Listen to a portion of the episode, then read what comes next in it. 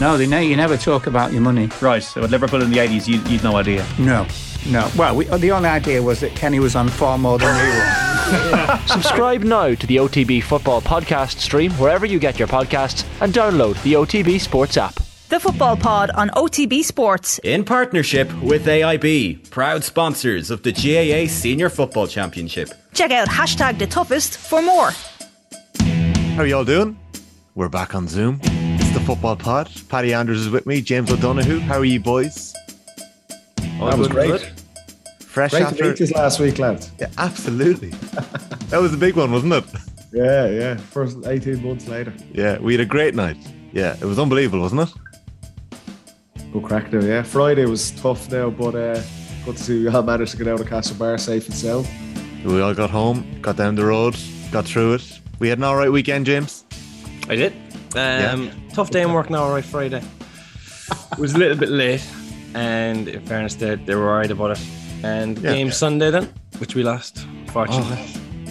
Lost to doc, Dr. Crokes. It's not nice. The rivals. Yeah. Uh, we were doing all right. We got a man sent off then, and they pulled away. They're a good side, to be fair. Mm. Big. They're senior. We were intermediate this year, so they we won't be worrying about them too much anyway, you know? Okay. Would there been a big crowd at that from the town now? No. No? It would be if it was it was only county league. If that was a championship match, then it would be packed, all right. Full house. If it was yeah. But Uh, no, there was only a few at it. Let me guess. Sunday midday, so you missed Armagh, or Sunday probably afternoon, so you missed the Armagh Tyrone game. and You probably missed the Munster hurling final as well. I caught the second half of the hurling final Okay. and the extra time. yeah. Paddy, Something else, lads. I'll paint the picture for you. On the left hand side of the pitch, probably the wrong side.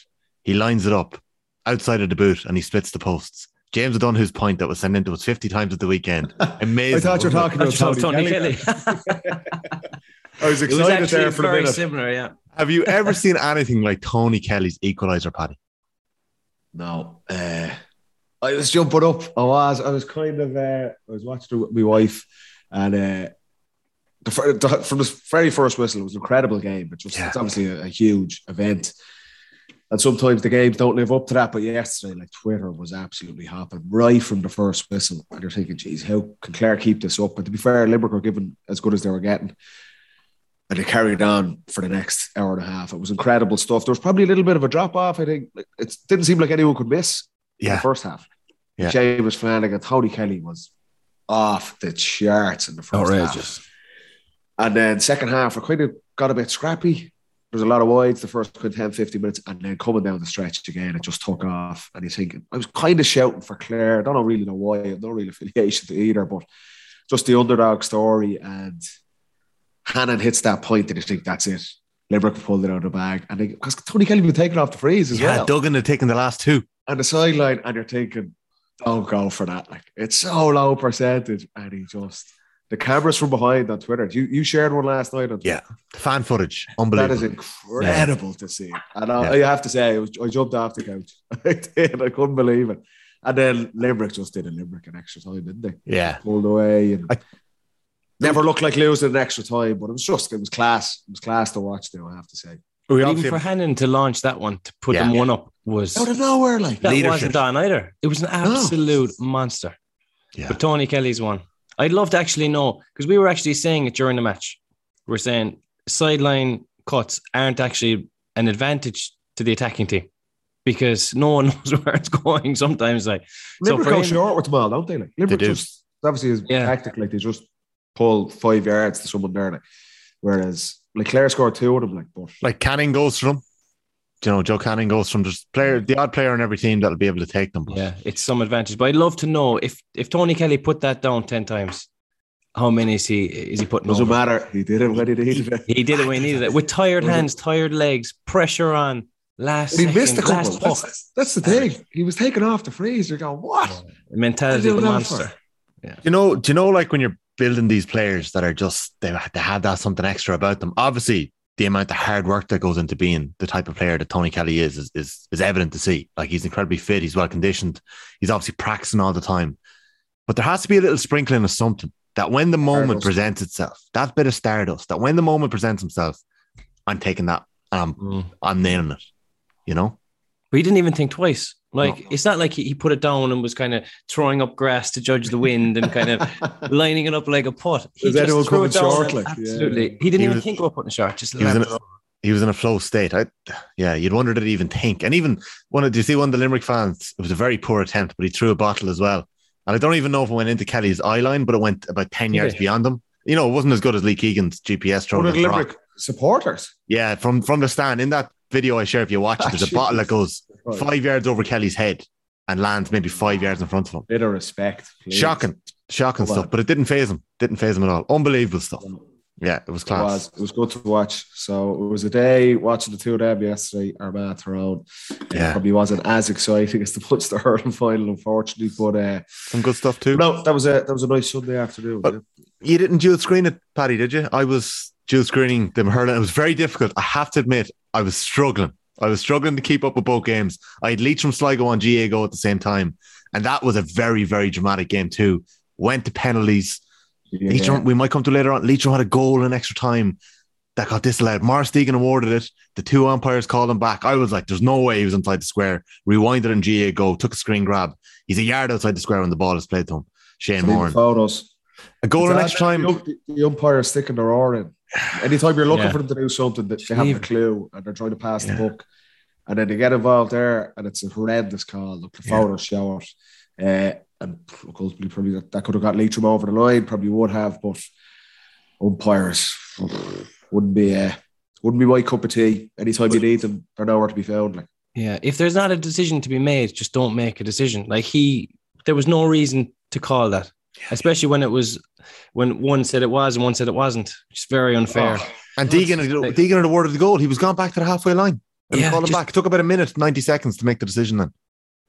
So Yes, it's But it's, your, but it's your WhatsApp, for. Tommy, was coming through, and I was like, "This has gone to pedos," and I'm looking at the phone, and the Munster hurdle finals down the stretch as well. I was like, ah, "I can't do it." yeah. I was invested in the Munster hurdle final, so I only seen the, the penalties back later on. The, this, No, Slight- the the Sligo penalties were good, but the Leitrim keeper got his hand to a few of them. They squirmed under him. Um, Two of the Leitrim penalties were saved by Aidan Devaney. So it was just an awful way to lose because uh, Sligo now, in, in normal time, I felt were probably stronger for a good bit of the second half. Yeah. Pulled away, they were five points clear. But then some of the clutch efforts from Keith Beirne and the, the end of that normal time lads were just Mm. it was brilliant. I think looking at those games and look at some of the not necessarily the coverage, but the kind of the high scoring, the fact that London have gone or Sligo have gone to extra time against London and the penalties against Leitrim, the player teams playing each other at a similar level. It's uh it's exciting that Sligo and Leitrim were still competing in a game that mattered at the exact same time as the Munster hurling final. One of the great Munster hurling finals. Do you know what, what it's got to be, lads? And Sunday just showed again. We're getting into the business end of both the Tailteann Cup and the All Ireland. We are going to see penalty shootouts. No. We're going to see an All Ireland semi final or final going to Please, penalties. God, let there be a penalty shootout. in Croker with a full house. It's coming, lads. It's Unbelievable. coming. The dra- we've had a couple already, but there's going to be a big one in Croker, guaranteed before the end of the season. I think 100%. I think it'll have to happen this year because I have a feeling they'll pull it at some stage. Really? Mm. What, what's the Bring back replays. Bring back the replays. I, I, I just don't think they're going to stick with penalty shootouts But they very don't long. have the time for replays, do they? No, they don't. But if, if you figured out the calendar a little bit, I just have a feeling they're not going to stick with them. Something about it just doesn't feel very GAA. Hold on. I'm just the players. It's difficult, and I'm Mm. sure Leach and I'm sure Andy are gutted on a way to lose a game like that. And I've seen negative reactions. In there was a couple of hurling ones as well, underage, and reaction on Twitter. The drama, lads. Mm. I'd- like if it is Dublin Kerry in a semi final in Croke Park, and there's eighty thousand people at it, and it's penalties. Like that is phenomenal stuff. I know. like it's It's horrendous insane. for the players. I get you. The GAA don't really care about the players anyway. We, know that. so they'd be changing their tune there. Um, I just we're gonna see one, lads. We are definitely gonna see. Yeah, I agree. I agree. Look forward to it. Well, I rattled through some of the results before we get into some of the talking points. So, this weekend, the All Ireland champions Tyrone were dethroned. They were knocked out by Armagh, their old foes. Um, 116 to 110.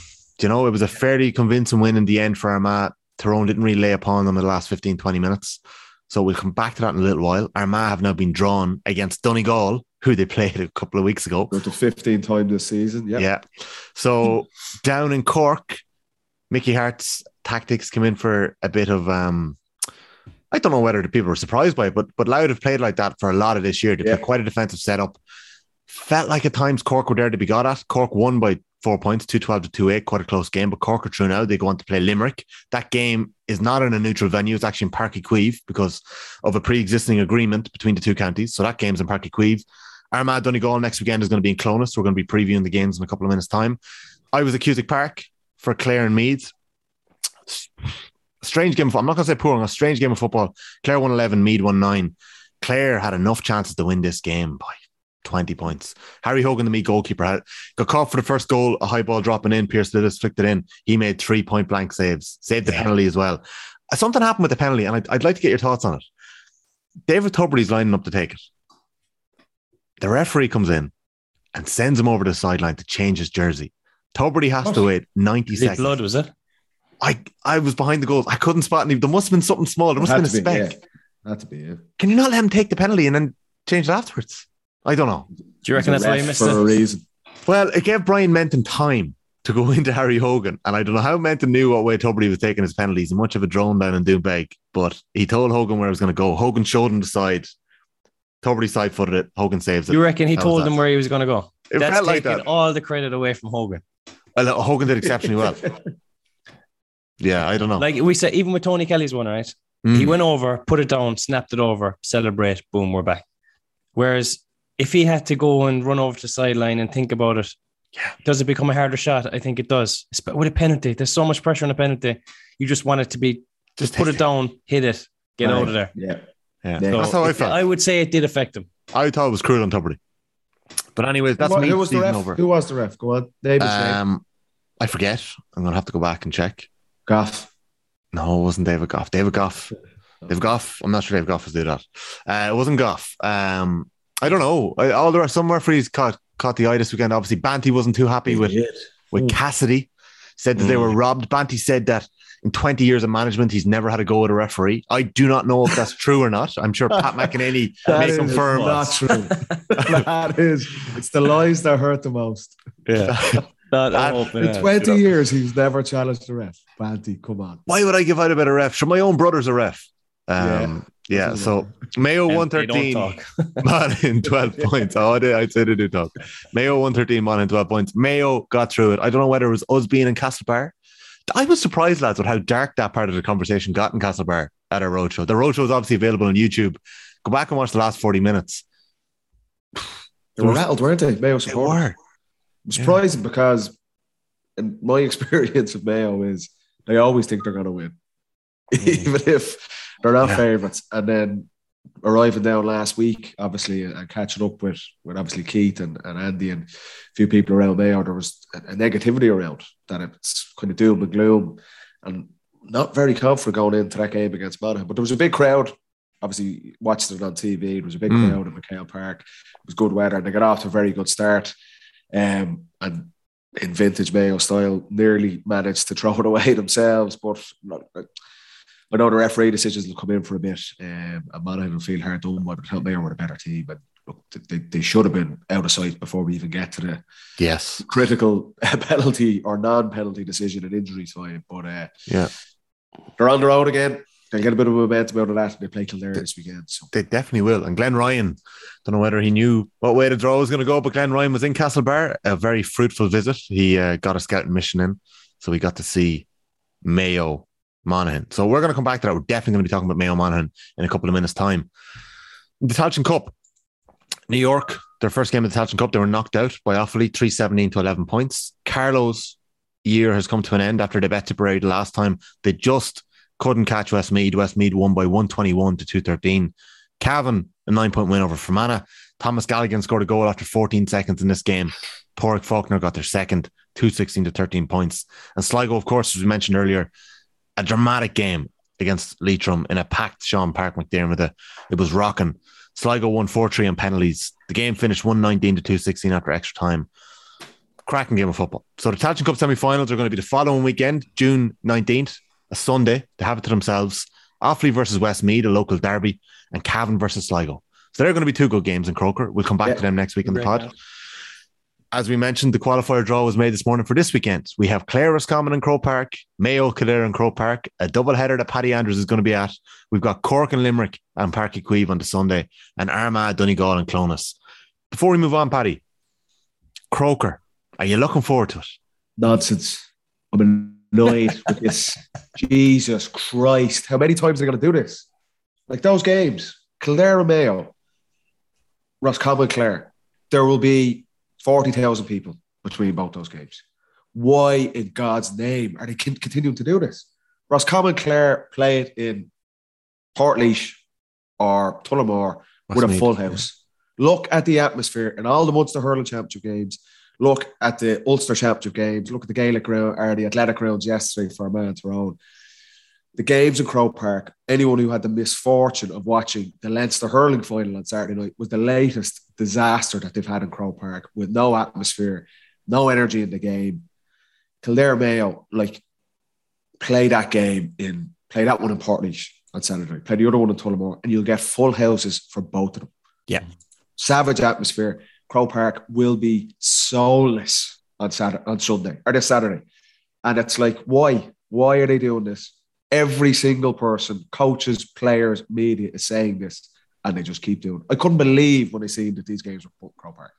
Could, there's no need for it. It's not like, oh, it's a Tailteann Cup semi final. We've we've guaranteed our or Leinster final or whatever it is. These games should not be in Croker. I'm gonna go. I ain't gonna be happy about it. I'll have my free coffee and my free sandwich in the press box, which is the only plus out of it. But look, those games could be really good. I think they'll be good games, but they could be brilliant events if they're in a provincial ground with a full house on a Saturday night. Good for the local economy, wherever it is, if it's Tullamore, if it's Port Totally. if it's wherever, like Croker on Saturday night. I'm not looking forward to it, I have to say. Yeah. They just don't. They don't get to the to the same level as a game that's packed out in terms of the crowd. The crowd offer a component to the game, a massive component to the game. So it, do- it can't get to the white heat sense of a championship match without a full crowd. Like th- that's one of the most important parts is the crowd going mental as it comes down the stretch and the game is close. It's championship. That's what championship is about. When there's But it's people, the same thing on Sunday, lads. Like Páirc Uí Chaoimh, Cork and Limerick. 10,000 at that. ten In thousand. that game in Ennis, like, oh, it's they're not, they're not going to change. They don't listen to anyone. Like say the GAA are doing their own thing, and fair play to them. But as a product, the amount of this is literally coming up every week with these games. People are going, Croke Park's an amazing place. Save it for the biggest games where there's got to be an atmosphere where you're going to get at least sixty plus thousand. Yeah. Like it's not even going to come close to that. And on Saturday, asking people to come up to Dublin, obviously the stuff outside of that economically with Cost travel and, Yeah. and hotels Yeah. and all that stuff. Like, So true. ah, it's just nonsense. But they don't care. They're not listening to us. So It's a pity because like going to a packed championship game when you're a kid, that's when memories are made, and you're like, I want that. I want to be out there. yeah, Like, sure, you look at Croke Park on the TV and an All Ireland final, you're like, imagine that's a dream. I want to play there when I'm older. yeah But it's it's- eighty thousand in it. That's not. Or Yeah, that's seventy thousand in it. that's the real Croke Park. That's the real championship feeling. But if you're not going to get that in these games. But I think it will mean, if, suit- you, if you look right, the Leinster hurl final on Saturday night compared to Yeah. 24 hours later, a full house in Thurles Yeah, for the Munster hurling final, and look at the the atmosphere, the quality of the games. There's not one single person talking about the Leinster hurling final. there wasn't one empty seat, and the state of the weather, everyone got absolutely soaked. I was in it, Ennis was a, lo- it was a lovely day in Dublin on Saturday evening. Great time to go in for a game. But, Yeah. well, whatever. Jesus. Yeah, yeah. That's it. We're going to get into our previews now. There are ga- the games are good. Like the draws are Yeah. good. Whatever way they've fallen this time, we've got two Division One uh, matchups again. So the games are going to be competitive once more. And I suppose that is one thing that we can look at as a plus. I'm really looking forward to looking at or finding out how you guys feel about both of these games. Before we move on, James, one last one on our show in Castlebar. A couple of great stories on the night from both of you boys. Keith Higgins was in flying form. We have a lot of questions coming in. Did did you really bench 100 kg? No, I didn't squat that. Deadlifting 100, benching 50. No, I couldn't do my shoulders. I don't know. I said that clearly messing because the ref was like was was saying that I was just a dweeb basically. Like so, I said I, I can do. it. but no. I I, could have picked a bigger number than 100. Like, I know, We're making it up. Like. Come on. dumbbell bench was all I could do. I'd do maybe It's funny. two 37 and a halves. Yeah. Okay. But, uh, That's, That was your max. that's good going. For- What was your max, sets- Paddy? Sets of sets of 25. Uh, I do warm ups 37 and a half. Did you, did you did you see the photo Sportsfile tweeted today of the Limerick boys celebrating? Oh, reckless. Did. Did you I see know Sean, it's- did you see Sean Finn? They're all animals. But like, You know when they're walking around the parade and they're just going, is there lads is there lads like that in every dressing room? Like I've never seen someone that ripped on a GAA field. I think the hurling fellas are are in better, say, muscular shape. But I don't think they they they do as much running. Okay. I would say that even in a game, they probably. I asked Keith actually, and he he disagreed with me, but I reckon they do a lot less running in a match and in training. Oh, yeah, Pepper. So um, I reckon that they could concentrate more on the gym in that sense. But I don't think that the, the football teams would be in that kind of shape. Maybe I'm wrong, but Anyone the they Dubs look like they're, that They're lifting massive weight. behind closed doors? One out of few, maybe, yeah. Mm-hmm. A few, yeah, but No, but the, the, down the- like, to get it, like the boys have been at that for a few years now. That team Yeah. is on the road training four or five years. You don't get into that, Nick, over three or four months. Like that's Yeah. time and sacrifice, and that's that's the name of the game. They they got away with it yesterday again, and they just seem to have that mentality, don't they? It's just like we spoke about it so many times in this in relation to football teams.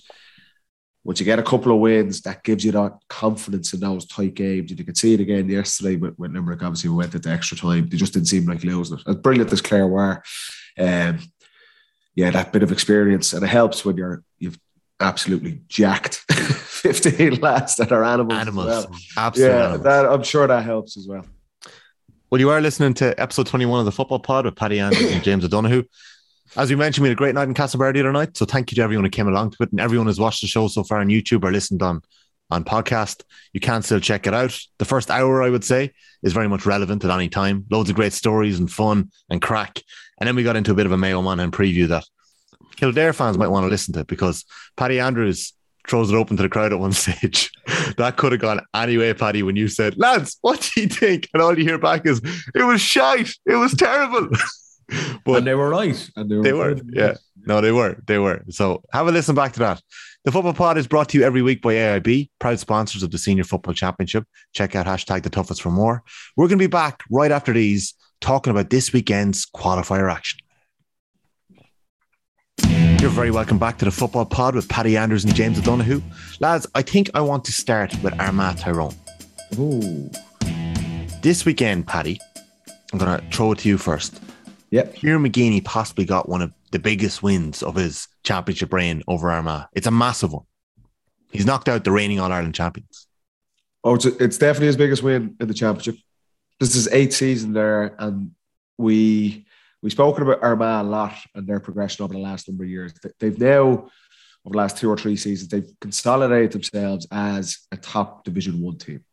That's the first stage. And we've used like Monaghan as an example where that where they're they're playing hanging on. They're usually involved in relegation, but for six, seven years they've been in Division One, and that just gives you a solid base to go from. We said like Derry's success was nearly even more stunning last week because they've kind of jumped the queue. They've done it the Yeah. other way around, where they where they haven't got into Division One yet, but they've won the Ulster Championship. Whereas Armagh was the exact opposite of that. They consolidated themselves Division One, but they had not won any big championship games. And I don't know if they were beaten. Is McGeeney under pressure? Yes. Possibly, I'd say probably would have been. I'd say probably because it was getting to become a monkey on their back. We expected big things again of them uh, seven weeks ago in Ballybofey, and they were so flat that day. Donegal totally swallowed them aside. So it was there was big pressure on them. There was big pressure on both teams, and we're getting to that stage of the season where, where it's knockout. If you don't perform, you're out. And they didn't get a great start. Did Conor McKenna's goal, and, and it's funny when you look at that goal. Both teams, the athletic grounds is a tight pitch. Both teams play relatively defensively, but defenders can kind of get into a complacent, a, a, can be a bit complacent because there's so many bodies back there that they don't, you can get caught between two stools between actually defending and just go, well, I don't need to do this because I have six lads beside me. And Michael McKernan's run for Conor McKenna's goal because he just has intent. And, and this is what we were we were so frustrated with Donegal the week before, Yes. where everything was so lateral. and you're not really probing, you're not penetrating, you're not challenging the defenders. Michael McKernan, maybe because he is a defender and he has pace, just says, I'm cutting straight through, goes by about five Armagh defenders. No one gets a hand on him. And Conor McKenna gets the goal, and it's a great start for Tyrone. And you're thinking, okay, they've learned their lessons from, from Derry. This is the sting in the tail. I and we spoke with this last week. I expected Tyrone to win this one. I was waiting to go, surely, surely the All Ireland champions have something about them that are going to turn it around. And that was probably as good as it got for Tyrone. After that, Armagh made a couple of changes. Obviously, uh, Soupy Campbell started the game. Yes. A massive impact, gets man of the match. Could, started really well, drifted out of it, and then became massive at the end again. Rian O'Neill grew into the game. He was probably quiet again. He played out the pitch. Mm-hmm. New Tyrone were going to flood bodies back. But the, the key word I wrote watching this game, anytime Armagh attacked with intent, they hurt Tyrone. And, and we've said it. We're going to see these blanket defences. We're going to see bodies back. We're going to see it again in Clones on Sunday when Armagh played Donegal. The blueprint, Armagh were so timid against Donegal. They brought Yeah. everyone back. They had no intensity in their attack. They learned their lessons. Look at Aidan Nugent's goal. It's a 45 yard kick pass in, and he skins Benny Tague. That, that was a risk. Tyrone played, gave him a rookie his debut, and it did not work out. And and to be fair, he gets skinned for the goal for Nugent's goal, but that's a kick pass inside. Jason Duffy as well takes on Ronan McNamee, pace, score. Mhm. Rian O'Neill, the two unbelievable scores in the second half to seal the deal. Stephen Campbell and Andrew Murnin from long range, like 60 yard kick passes from, from Rian O'Neill. It just shows our Armagh can do these things. Uh, yeah, it- for I- some, some I- reason against Donegal, they just didn't do it. It was like Yeah. they were too, they stayed in their froze, yeah. shell froze, so much. And and they learned their lessons from that. Anytime they kick the ball, and there's a risk against Tyrone because Tyrone hurts you on turnovers. But once they started kicking the ball inside, or they just attacked at pace, they said, right, get runners off the shoulders. Let's be direct against this Tyrone defense. And Tyrone had no answers for that. And that's a lesson for Armagh for Sunday. Eight weeks ago, they were flat. They didn't fire a punch really against Donegal. They've learned valuable lessons from that win at the athletic grounds. It's a big win for them. They're still up against it, but to knock out Tyrone convincingly, six point winners, and they were full value for it. It's a massive win for McGeeney and a massive win for Armagh. They definitely were. James, as Paddy mentioned, Armagh made a couple of changes. They brought in um, Stephen Campbell. I'd be interested to get both of your takes on the perception of a player like Stephen Campbell. He's definitely been a bit of an impact sub over the last couple of years, maybe a finisher, somebody comes in in the last 20 minutes. James, when you were looking at Campbell there, as Paddy mentioned, he, he goes out of it a bit towards the end. Would he have proven himself now as a starter to Kieran McGeeney? Because he definitely hasn't nailed down a starting place over the last four or five years. He hasn't, but you see, you have to weigh it up as a player.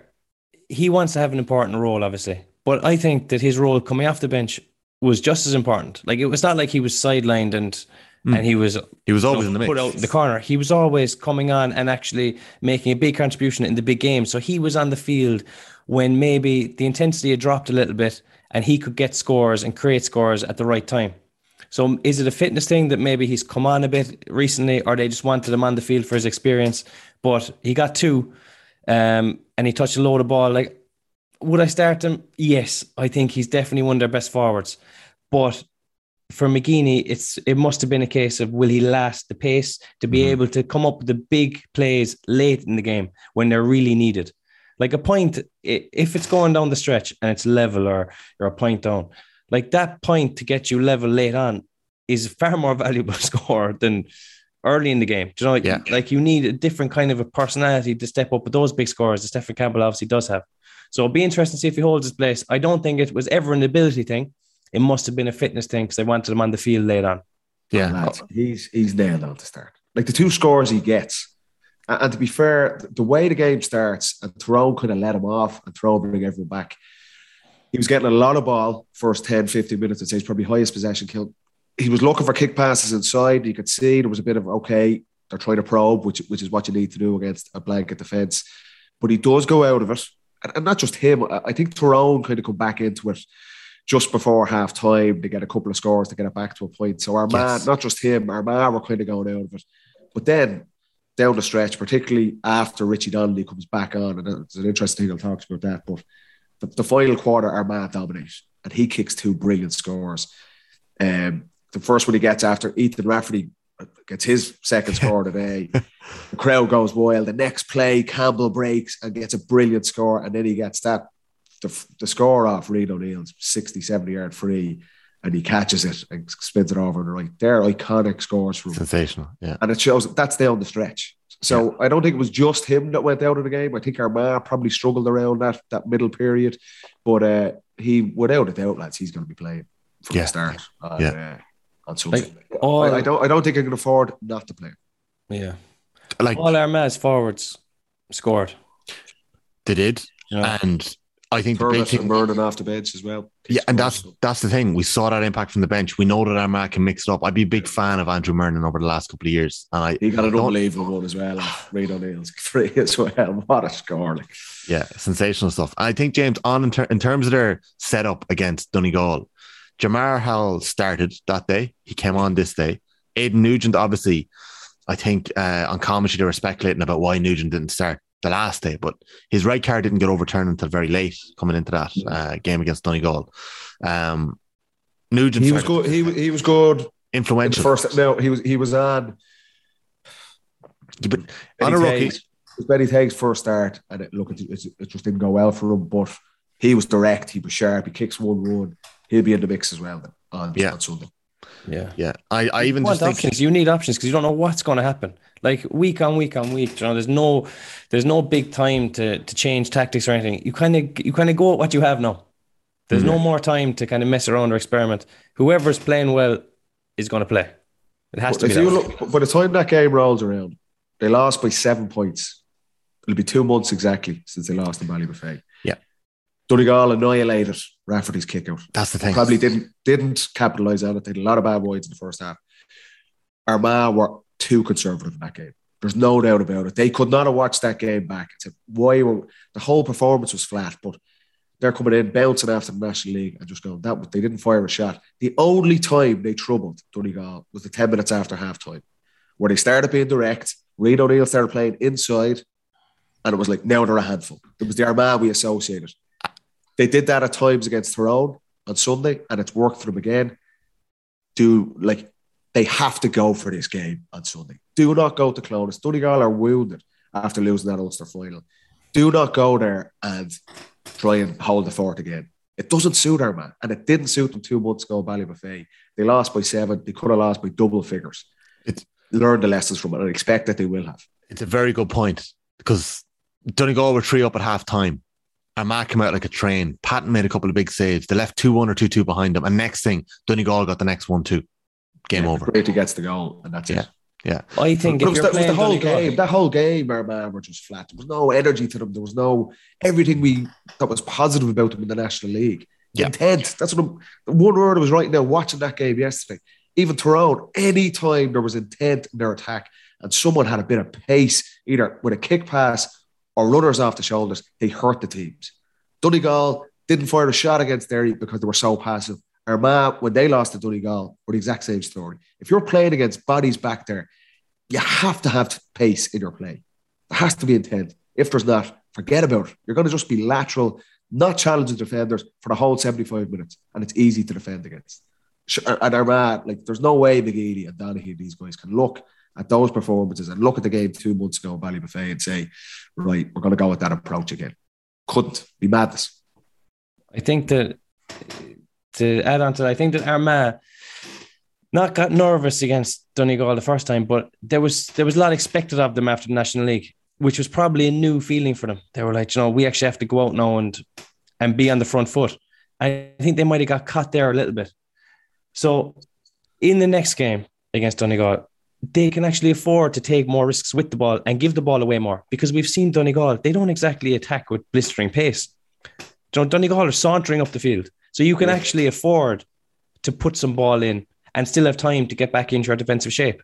So I think that I think that Armagh will be will be definitely given instruction off, off Danny to put some diagonal balls in and then they'll still have time to get back. Have the boys to mix it up with, like that's the thing. So variety is key as well.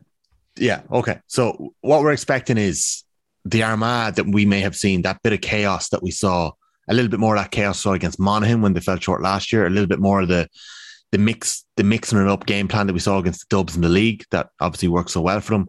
Yes. That's kind of what we're we're, we're not. We don't think that they're going to look at the Derry template and say this is what we have to do to stop Donegal. No, No. I I'd be I'm shocked. not too sure. I would be what- shocked. They have a template. They have their own template. Mm. They don't have to copy anyone. They don't have to say this is what happened. We'll copy that because if you do that, you've no identity. No one believes in it. You have to have your own traits and go with them. And Armagh have loads of them. They're great kickers. They're great catchers, and they've always had a good conversion rate in front of goals. Yeah, And they have Donegal- some top quality. So So it'd be interesting to see just on it because we like Rian O'Neill didn't play well against Donegal last day. Brendan McCole kind of wrapped Did a him good up. job, yeah. It was obviously such a, a build up for Rian O'Neill going into that game, the suspension and all that stuff. He was quiet enough yesterday against Tyrone. He was playing out the pitch a bit. If I was Rian O'Neill, I'd be going, I'd be wanting another shot at Brendan McCole here. yeah, And I'd be saying, put me inside. Give me 15 minutes inside in each half and kick the thing into me. But Paddy Lynch made bits of McCole Yeah. for Kevin. McCole had a brilliant league, but he, like, he struggled against Paddy Lynch. There's no two ways about it. Uh, If I'm, I'm just thinking, I know Donegal won that game convincing, but Donegal are ruined it there now. I expect a kick from them and they'll learn lessons from it. But from Armagh, the improvement they can make from that game of Ballybofey, and I've put the mentality I'm thinking, Rian O'Neill, guys like this, like the kick out is going to be massive again, lads. Yes. Ethan Rafferty, even though he was brilliant from play yesterday, he kicked two inspirational scores. There's issues around the kick out as well, and Donegal are going to be all over that. And if they cause the same havoc there, they won't miss as much again. That could be the win and losing of it. But you've got someone like Ben Crealey there yesterday, really stood up. He's a huge guy. Mm. Take the Armagh, this is what I'm saying. Take the risk. Kick the bloody thing long to that. Just get a flick on. You see that they didn't convert the goal chance against their own. Campbell probably chooses the wrong pass to Nugent, but Yes. that's the type of play you associate with Armagh. Attack at pace. And I tell you, that's the thing that will hurt Donegal. That Donegal do not deal with fast transitions at all. So the template is there. It's our if Armagh are brave enough to go for it.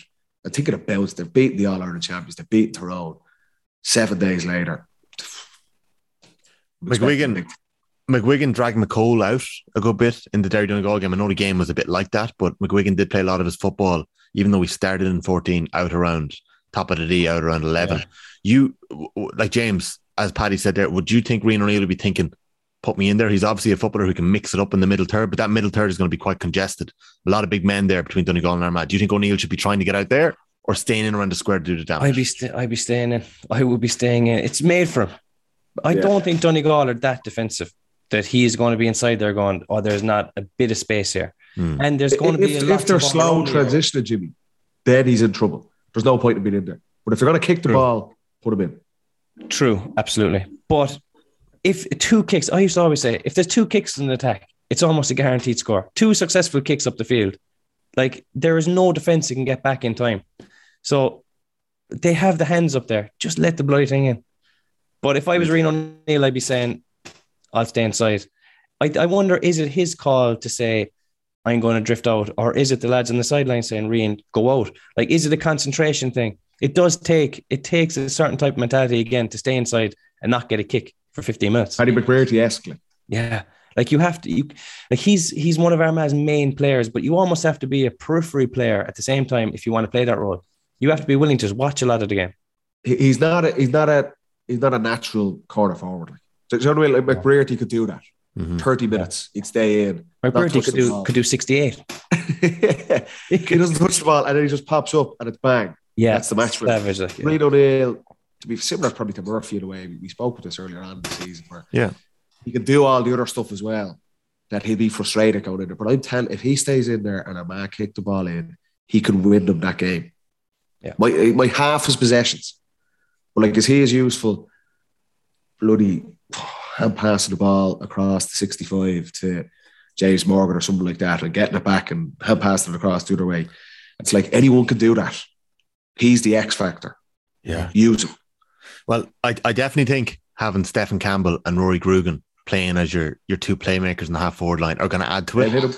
You know, and, and that's going to add to the kicking inside. It'd be interesting to see if they mix up that, that full forward line a little bit more, if they stick with Duffy and Nugent either side of O'Neill. So that's the m- main part of Armagh Donegal. We have to stick on the kickouts one more time because Donegal, when they put that full press on Armagh, and we were talking about the BBC behind the goal shot, uh, Yeah. the overhead shot, it, it was incredible to watch.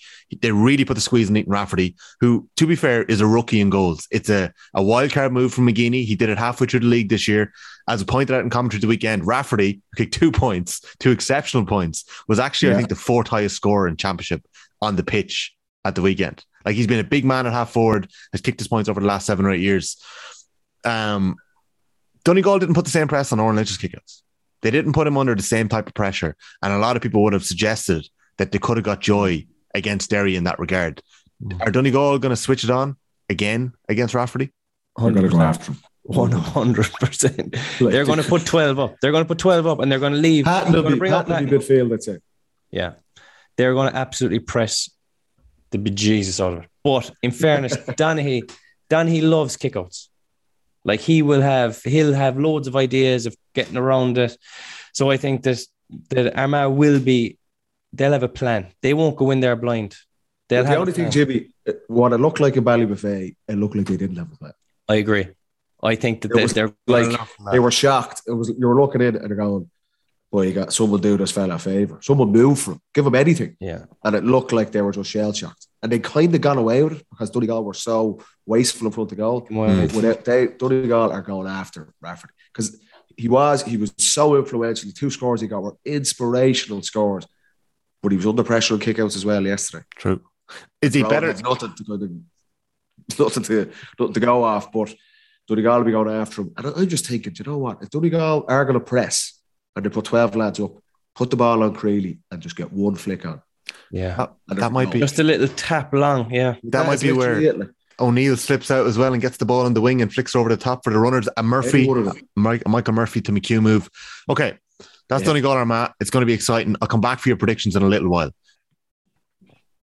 Want to move now on to Croke Park, six o'clock Saturday evening. Paddy, hopefully you'll be warmed up at this stage. Hopefully you'll get a good game despite the lack of a crowd that's going to be there. There'll be all, I think. Yeah. Mayo Kildare. This game has a bit of history. Newbridge and nowhere from a couple of years ago. Cian O'Neill appearing on the 6 1 News. Mayo's run in 2018 coming to a crashing end in, in Newbridge. Kildare had the life sucked out of their excitement around them against Dublin. It was very flat, very poor. All the excitement that we'd built up a little bit about them. And I think there was legit. I think there was some good moments that we had seen in the league. There was a bit of excitement in Newbridge when they bet Dublin. There was a good feeling around this management team. It's hard to pick yourself up, James, after a defeat like that to Dublin and now bounce back with Mayo? Or would you be thinking, brilliant, we want Mayo in this game? I think that, yeah, the latter. I think it's a case of great draw. Really? Great draw. Big game. Yeah, big game. It, like it's all or nothing. It's such a risk. If they win it, then they're back up to even higher confidence levels to where they were. And if they lose, they're up. So like there's no there's all they can do is just fight for it. But I I actually do have a great feeling about Kildare. I think that they that was not the real Kildare. I think Okay. that was not the real Kildare. I think After Kildare were looking for an Al Limerick out of the hat this morning, lads. They, well, some of them probably were, but at the end of the day, where'd you get the value by beating the Mayo or by beating the Limerick? Do you know, there's way more value to be got out of beating uh, beating the Mayo. They're not going to beat Mayo. I think they will. Like Mayo were Mayo were bang average against Monaghan. I was they They were. They were. They only needed to get through it though. They Yeah. A lot of lot of changes, a lot of changes in that team, a lot of injuries. You got the team obviously on Wednesday night. I didn't believe you, Jimmy, James. who's in the Mayo team for this weekend? Jimmy sources. You're talking to Horan there today, were you? Right, I don't know Donahue who's gonna be back or not? Will have done who be back. I have no idea. Sure, how would I know? I I, I think that they'll probably they'll probably save him. Even if he was fit, I'd say 10, 15 minutes. He wasn't even tagged at the weekend. No. James came to us in, in the intermission in Castlebar behind the stage and said, No Ryan O'Donoghue this weekend. I was like, Where'd you get that? He goes, I have my sources. I didn't believe you. I did not believe you. I sent two texts to see if I could get the team, and there was no was team for spoofed. Thursday. Well done. But I'm telling you, Kildare's forwards, there has to be another kick in them at Croke Park. As well, it's their second game in a row in Croke Park, which which is a big thing. You know, What are they're- going to do? How many games have they had in Croke Park in the last few years, though? And they've had issues. I know, but they're not going to be overwhelmed by the by the setting or anything. They they've been there a couple of weeks ago. They're going to go back in.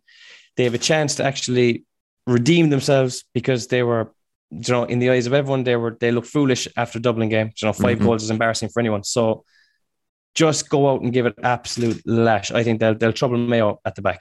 I still don't think Mayo are Mayo are where they should be or where they need to be. Paddy. This is the second time now in the space of three days that James O'Donoghue was backed against Mayo. Yeah. He called for Monaghan on Thursday night. No, uh, look, if you look at the, the two most recent games, so look, Kildare's performance, there was issues against Westmeath in their Leinster semi-final. They conceded way too much against, you know, with all due respect. Two sixteen or something, wasn't it? Or Two one sixteen sixteen. against the Division Three team. Yeah, He felt that that was going to be issues for them against Dublin, and it was car crash stuff against Dublin. And even their, their forwards, who was kind of their ace in the hole, didn't perform at all against Dublin. Completely shut down. Mhm. So look, look, they're hurting from it, but they would have been shell shocked by that performance. Like that, that's a hard one to pick themselves up against. And I understand what you're saying, Jimmy. If you know they, they get Mayo and they beat Mayo and Croker, it's like they're back. They're not back. I, I think that, that that performance against Dublin and how well they were beaten shows that they're not at the top table. So I think maybe they might have been looking going, listen, maybe get a Limerick or a Clare, a slightly friendlier draw, and we might get into the, the All Ireland quarterfinals then and see where we're but at. then then. they'd get it. They'd get a hiding in the quarter. yeah, I, I, I know. That's what. I, look, I, I don't. I've lost a lot of faith in from what I've seen. I just think that performance, mentally, that performance was flat. I'm looking at Mayo. I'm looking at Oisin Mullin back to his best. Paddy Durcan back. Uh, Big. Robbie Hennelly back in goal. Like Yeah, Mayo are stronger. Uh, Mayo are stronger than what they were when they lost to Galway.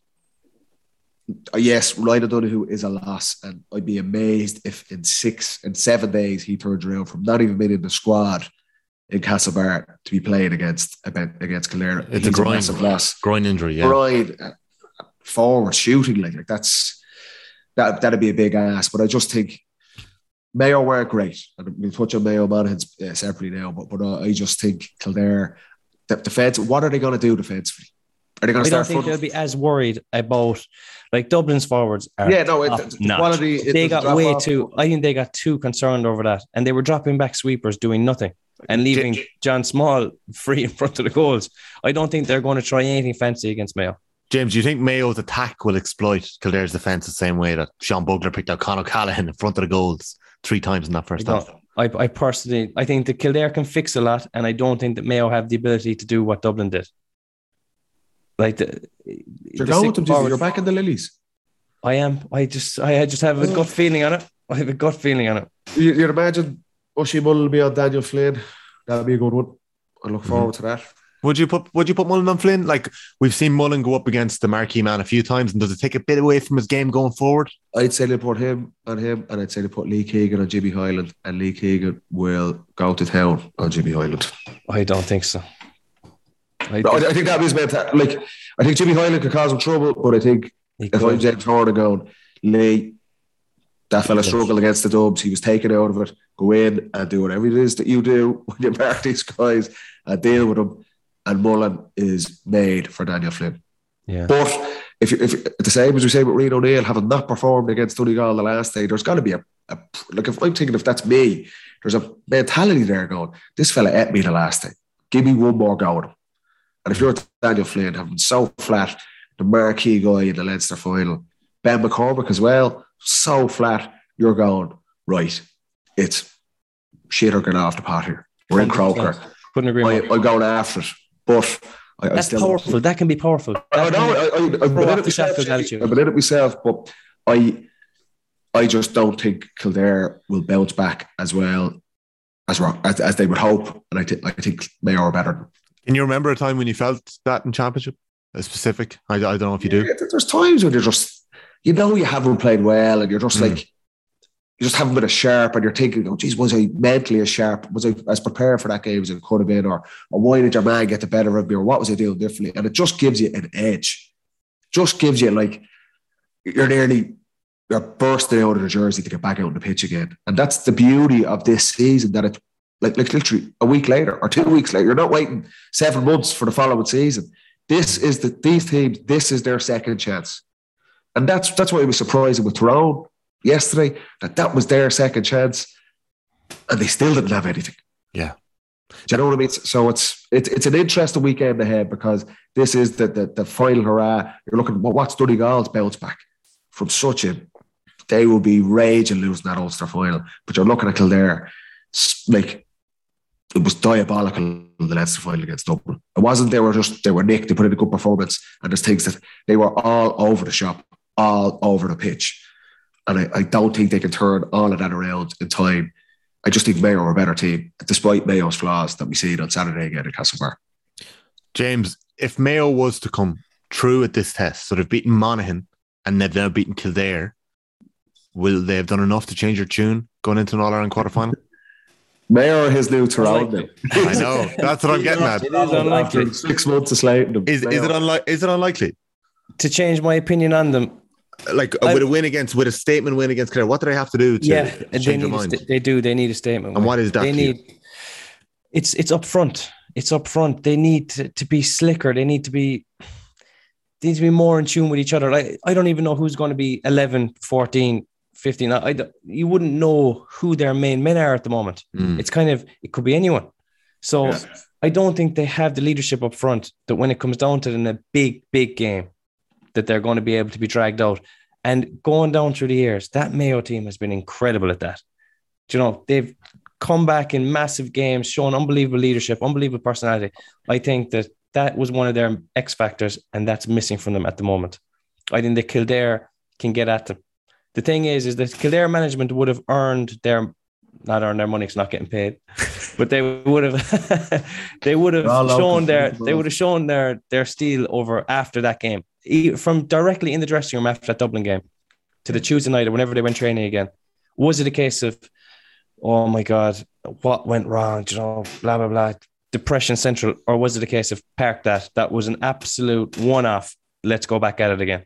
And if it was the second one, then they have a great chance. You don't think you don't think Paddy that the Clare management on the Tuesday may have been pointing fingers at the players, or will they have been pointing fingers at themselves? No idea. I've no idea. I, I just, I've no idea. We're, we're, you're kind of guessing there, and I've been in situations where you've lost games, and the players kind of take it on themselves. Situations where management are eating you out of because you haven't executed the game plan. Look, I don't think there's any doubt. There's no way Kildare set out, I feel, to be that completely open against Dublin. I'm sure Glenn Ryan and Anthony Rainbow and these guys would have had a plan that we're going to try and manage this. And for whatever reason, whether it was nerves, whether it was Dublin being really good, whether it was Kildare just not performing at all, there's, it could be a myriad of reasons why it didn't go well. But Hmm. they have to park that. I just remember listening to Glenn Ryan after the game, and he couldn't even put his finger on it, wh- which suggests that, that that's not what we sent these guys out to do. We didn't go just off you go and Dublin score five goals in the first quarter. So they're, they're, Kildare will improve from that. I get that. But I, I think it, it's a hard one to call, lads, because Mayo on Saturday, right? It was the most Mayo performance I've, it was just vintage Mayo. Out of, there's 10 shots in the first half, they score 1 7. Yeah. And you're going, hold on a second here. Yeah. What is happening with Mayo here? Like, because we Mayo are not a clinical team, and they never have been. And that's probably been their Achilles heel in terms of trying to win all Ireland's. That when push comes to shove, they just have not been able to shoot the lights out. And you're thinking in the first half, they mix up their game plan. They have their running game. Oisin Mullin is back. Matty Ruane, for the first time, is kind of back playing well. He's had a couple of quiet games. Cillian's kicking scores. His penalties are unbelievable. We get that. And you're just thinking, Jesus, Mayo, they're mixing it up. They're kicking the ball long. They're running the ball. They're causing havoc. and then the third quarter is They went 20 odd minutes without a score. 21 minutes. They Cillian gets a point at the start of the second half. Yeah. They have five of the next shots in this game. Eoghan McLaughlin's, uh, James, you're talking about two kick passes over the team. That was a classic example. Hennelly hits Orme, long. Orme hits Cillian O'Connor, long. And all of a sudden, Monaghan are all at sea. And it comes to Eoghan McLaughlin, and you're just like, Side footed. Side footed. sheer panic in his face. I'm going to hit this as hard as I can. Like Beggan could not save it. Beggan Yeah, got the it was straight at him. It was. He missed that. But then Orme misses. The next attack, the left. Rowan misses. Then Paddy Durcan misses. Then Hennelly misses a free. And they're thinking, Keegan missed all Yeah. this is Mayo all over again. They could have won four there and be 11 points up and the game Mhm. was over. They're thinking 10 minutes ago, they were uber efficient. And it's like this is this is Mayo in the mix now. And then they have a 20 minute period where they can't score. They literally cannot kick snow off or up. and they're going, lads, how many times have we been here before? Yeah, exactly. So it, it was the start of the game, which was the was the outlier. Like Oh, for them to totally. get- That- that's for them Mayo to get the eighty percent. Yeah, for them to Mayo get are not 80%. Yeah, They're I not. agree. That's the exception to the rule. Yeah. And then it comes down the stretch and they're five points up going into injury time. and they, they nearly lose the game. And they're fortunate to get out. But I just think their experience that they have, they can hit a purple patch and manage a game to get through against Kildare. Durcan's return, Paddy Durcan gives them serious, he gives them a score scoring threat and he's an energy from the Giving back. them punch though. They Yeah. felt like they had punch. And McLaughlin. McLaughlin as well. Oh, McLaughlin was excellent, bar his, his aberration for the goal.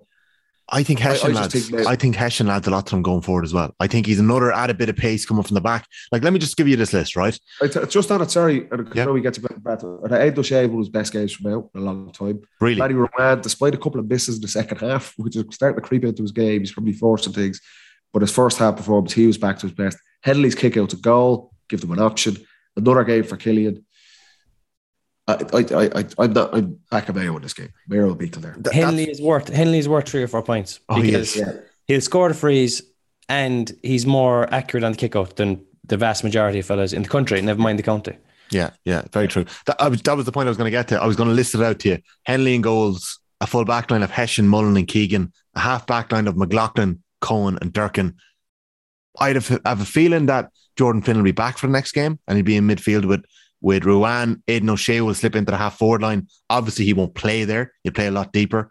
Then you've got Orme. I, I liked Orme at 11. I have to say, it may not have been the most. I, th- I think there's a bit of a playmaker element there, adds a bit of a kicking um, element to their midfield as well.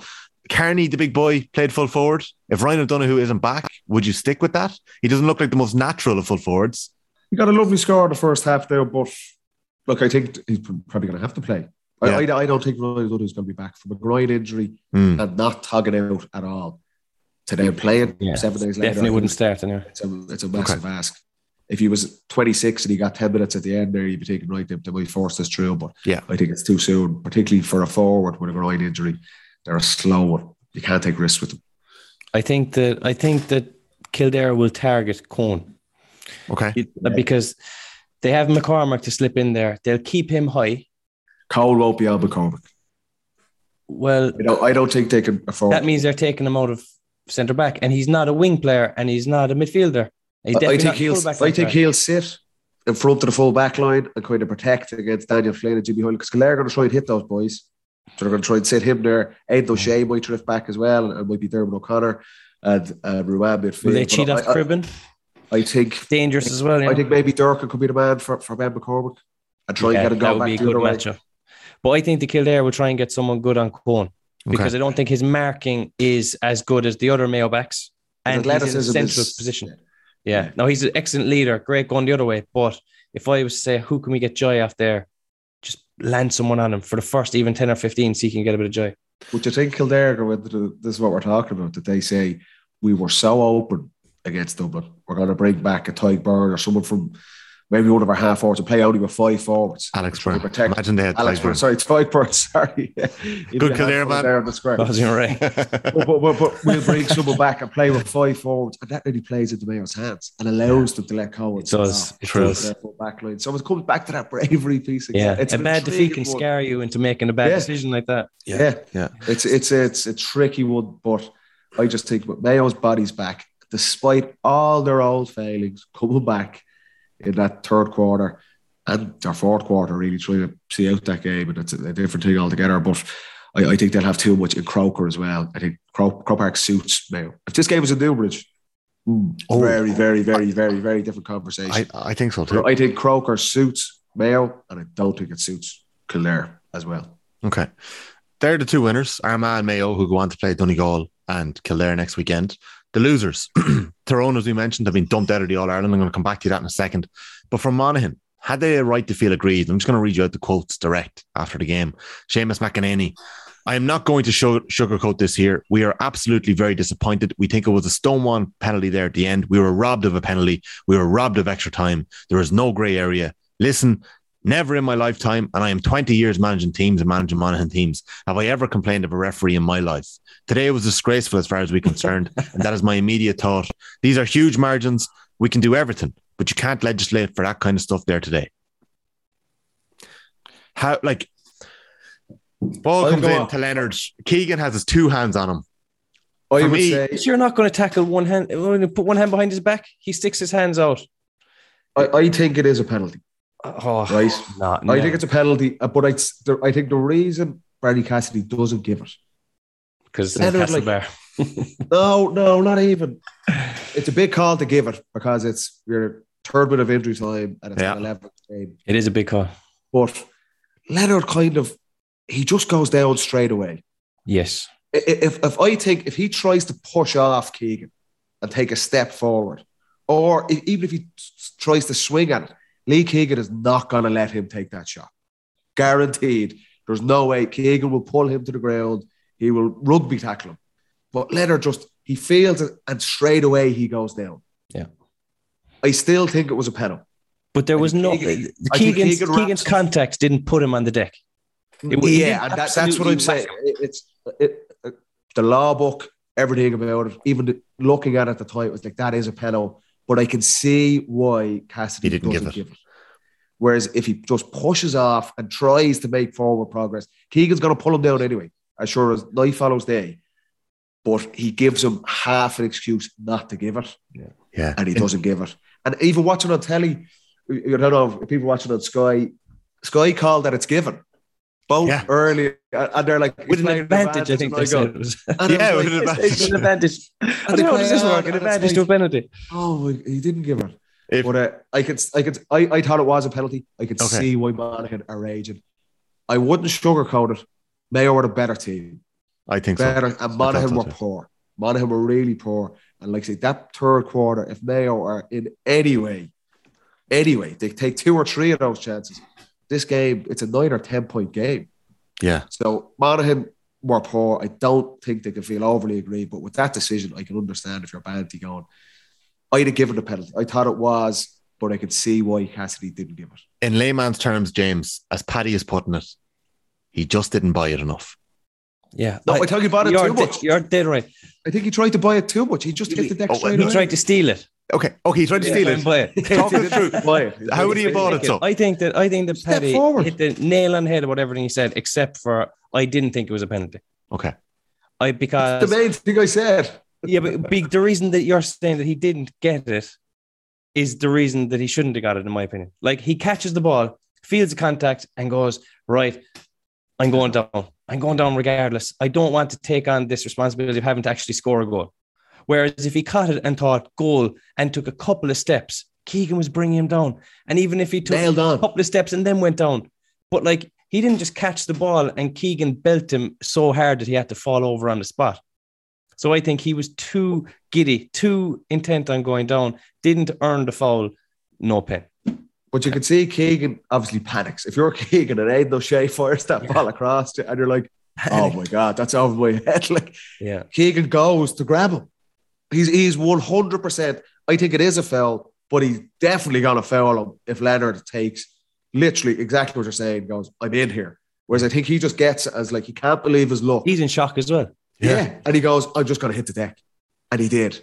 And I think if he was honest, and I'm sure Banty would have said it to him, he, like looking it back, he he makes no attempt to make forward progress. No, he should And, have and just that taken- shouldn't really matter. It's like Keegan wraps him and by the rule book, but that, But does I he think wrap that him? gives Cassidy an excuse not to give it. Do you reckon he wraps him? Because he Yeah. kind of stuck out Keegan his two hands Keegan and he goes, himself. "You're you're not I going can't believe anywhere." what's it. I'm, Yeah. I'm, Yeah. I'm watching And the it's Lee so. Keegan. Lee Keegan's watch- not letting him go anywhere anyway. No, he's not. There's but there's no no way jersey pull. There's no shoot. push. He's just strong. But but Keegan knows he wraps it. He's like, shit. Mm. He can't believe what's after happening there. Five points up a minute ago. And all of a sudden, Aidan O'Shea plays the most phenomenal true ball over his head. it was. It really was. It was phenomenal. And he's Yeah. like, I I just think the reaction there is just grabbed it. Do not let this guy get a shot. And the fact that it's Keegan as well, there's no way he's letting him shoot. Um, But I think Leonard is the same. He's shocked. He's like, I can't believe it. I'm in. I'm in. Yeah. And he just falls. Yeah. And he flicks it off then. Yeah. Yeah. I don't think he's shocked when it's not given either. No, he didn't look shocked. You he didn't look shocked. Everyone else Yeah. was. Carl O'Connell was going to try I'm I'm looking. Stone Cold Stunner Barry Castle. Yeah, when he gave the free against him at And the he end. gave the free down the other end. Yeah. I'm looking at the slow motion replay there. Tommy, give us your verdict on it. Ah, I thought it was a penalty watching the replay. I thought it was a penalty. Um, I think what you're both saying is completely right. I have to admit, in the roadshow, James talks about buying freeze. I was nervous at moments during the roadshow. I have to admit that, lads. There's times that I cut across one of you or James. At that stage, I wasn't listening, and I said something like "really" to you, and you turned to me and you're like, "What do you mean you can't buy a free?" And I was like, "Oh God, there's 500 people looking at me, and I haven't a clue what he just said." So I, I kind of doubled down on it. So What, I think you're right. It's I- raising your tune here, are you? N- No, no, I think I think I think it was a penalty, but I think you're both right. And if I get into that position in a game this summer, by God, am I buying it? Earn it. Earn it and Earn buy it. it. Like you have Yeah, to earn yeah. it with a couple of steps. 100%. And then he has no, fall he on has the no. spot, You're not going to get it. yeah, 100%. But I'm surprised. He, he- like Castlebar, it was such a hard decision to make for him. But Mm. when, I think it was three points was the difference at the It time. was wasn't one. It was one Oh, twelve yeah. to twelve. One twelve to twelve. Yeah, so it would level. Monaghan it had just scored two points in injury Yeah. time. So it was there was three minutes left of injury time, and it was one twelve to ten. Can, can you can you explain when you said Paddy earlier on that Aidan O'Shea had one of his best games in a long time? Can you just in a minute? What, what is his best game to you? Like, what is that? Exactly what he did on Saturday. Not he's not going to score points for you, but he was influential in transitions. Bar, bar sorry, bar. I'm passing the ball to Conor Leonard for the goal. But I thought around the middle of the field, I thought in terms of calming the game down at different times, you'll see him. Yeah. He's on the ball. It was real leadership from him, breaking tackles. And Monaghan were putting big pressure on him because they were chasing the game, and he's so hard to dispossess. He's the He's arms in the yeah. air, and he's winning freeze, and he was just he was uh, played a real leadership role for Mayo on Saturday.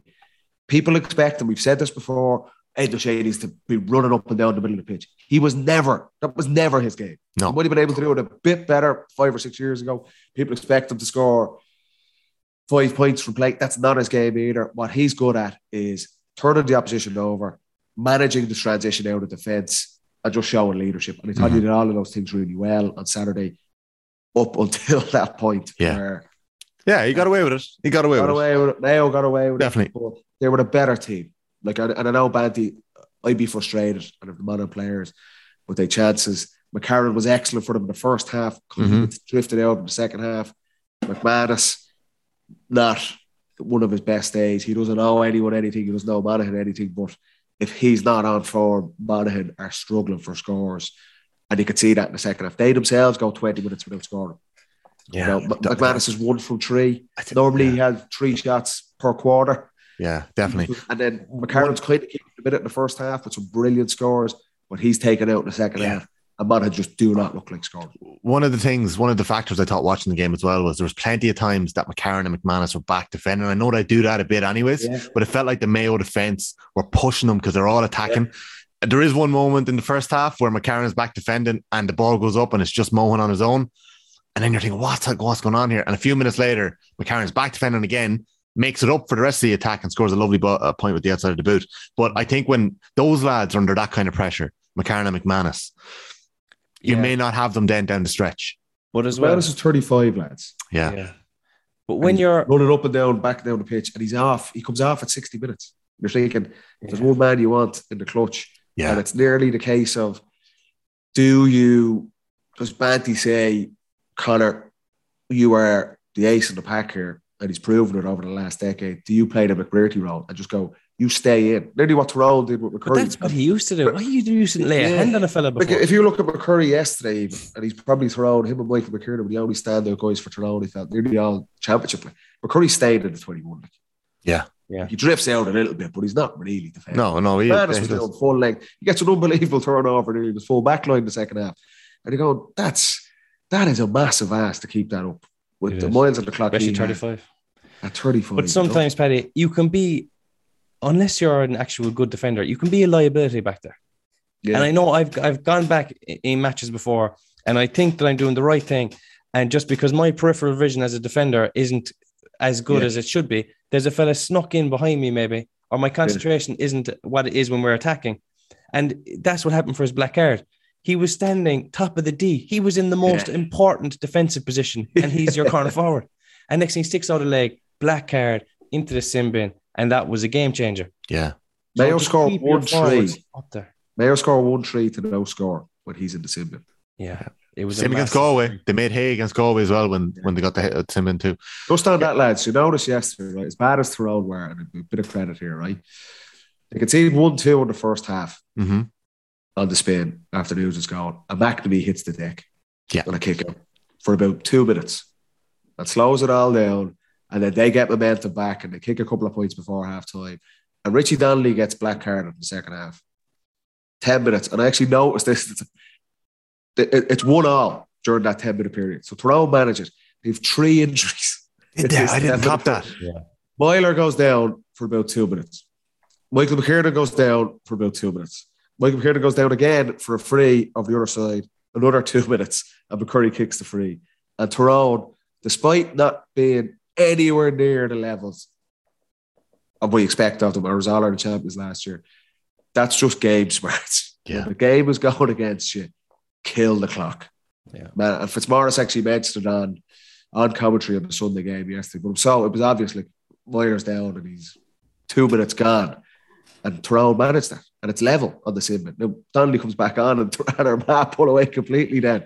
They kick three or four of the next scores and ultimately win the game. But for for Monaghan there with an experienced team like that, you're thinking, McManus, we're down to 14 minutes. Don't let the game get away from you here. Yeah. They- Yeah. It's It very, it's very good. period. So it's Very just an good point. interesting thing to note uh, from sin bins that you'll see. Keep an eye out for the, over the next couple of weeks as well. Everyone aspires to that level of dark arts and cynicism and game management. Is it, Game is it, management, I would call.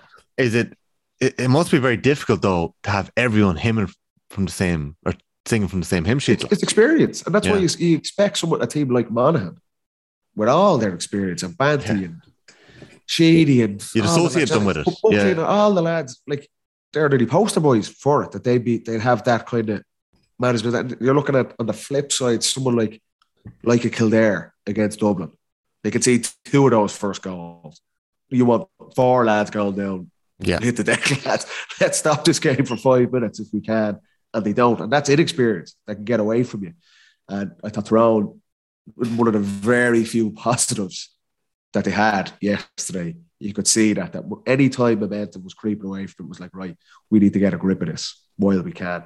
Still wasn't enough. Obviously, you need to do more than that to, to win these big games. But there's moments where you're under pressure as a team and everyone needs to be on the same page.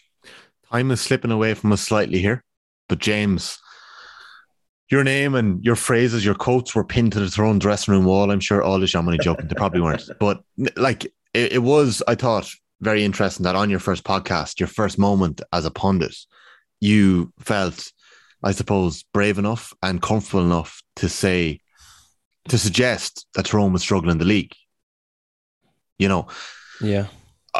I feel like as the season went on, your opinion of them didn't change a whole pile. They're all Ireland under 20 winners. They are the reigning Ulster minor champions at the minute. They're in an All Ireland quarter final. They lost a clatter of players this year. They obviously had their post All Ireland celebrations, their holiday just before the league started. Would you expect that group to come back with a vengeance in 2023? Yes, hundred percent. Um, they can just write off this year. It was an absolute shocker.